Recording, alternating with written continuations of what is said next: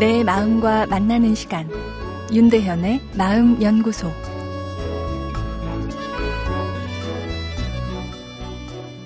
안녕하세요. 금요일 윤대현의 마음 연구소입니다. 바쁜 일상이지만 시나 영화 같은 문화예술 콘텐츠로 우리 마음을 따뜻하게 충전시키는 시간 음, 지금 잠시나마 가져볼까요? 우리 모두에겐 첫사랑의 추억이 있습니다. 첫사랑은 우리에게 수줍은 환희를 주죠. 그리고 그 첫사랑이 상실되었을 때 우리는 세상의 사랑을 다 잃은 것처럼 아, 슬퍼 하는데요. 윌리엄 버틀러 예이츠, 아일랜드의 시인이고 23년에 아, 노벨 문학상도 탔죠. 그 작가의 첫사랑이라는 시인데요. 일부분 읽어드리겠습니다. 많은 것을 기도해 보았으나 아무것도 이루지 못했다. 매번 뻗치는 손은 제정신 아니어서 다리를 움직이는 것이었기에 그녀는 웃었고 그건 나를 변모시켜 얼간이로 만들었고 여기저기를 어정거린다 달이 사라진 뒤에 별들의 천공 운행보다 더 텅 빈 거리로 첫사랑을 얻지 못한 이의 서글픈 마음이 담겨 있는데요.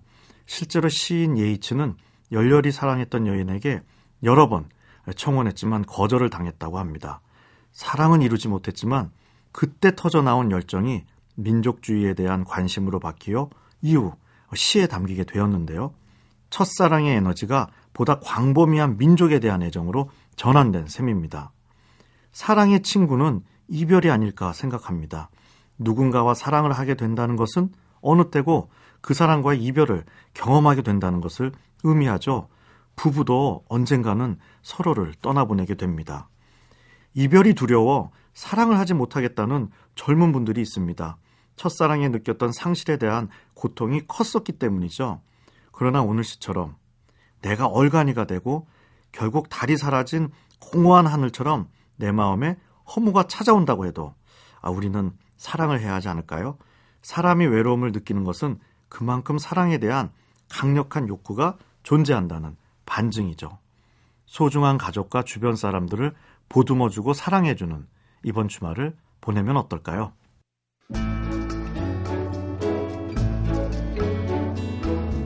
윤대현의 마음연구소. 지금까지 정신건강의학과 전문의 윤대현 교수였습니다.